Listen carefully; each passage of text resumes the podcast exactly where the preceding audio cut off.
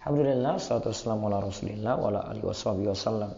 Kali ini kita berada di audio ke-25 dari pembahasan amalan safar umroh di Tanah Suci.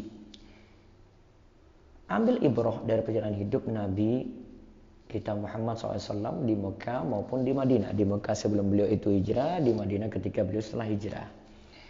Ini misalnya kita mengambil pelajaran dari beberapa museum yang ada di Masjid Nabawi seperti museum perluasan expansion Masjid Nabawi dan museum perjalanan hidup Nabi dalam museum Sirah Nabi. Banyak kisah yang itu sudah diringkas dengan mudah dan dijelaskan dengan visualisasi yang sangat bagus.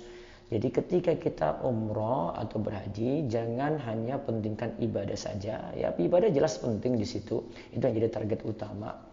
Tapi jangan waktu habis hanya dengan healing, jangan dengan foto-foto, hanya dengan selfie saja. Kita tidak dapat faedah mengambil pelajaran dari perjalanan Nabi kita Muhammad SAW. Padahal beliaulah yang menjadi panutan kita yang kita harus tahu sejarahnya. Allah berfirman, "Laqad kana lakum fi Rasulillahi uswatun hasanatun liman kana yarjullaha wal yawmal akhir wa dzakarallaha katsira."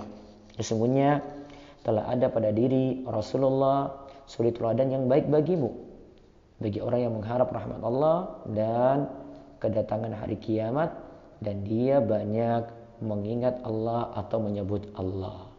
Semoga Allah beri taufik agar kita bisa mencontoh perjalanan hidup Nabi Muhammad SAW di kota Madinah maupun Mekah.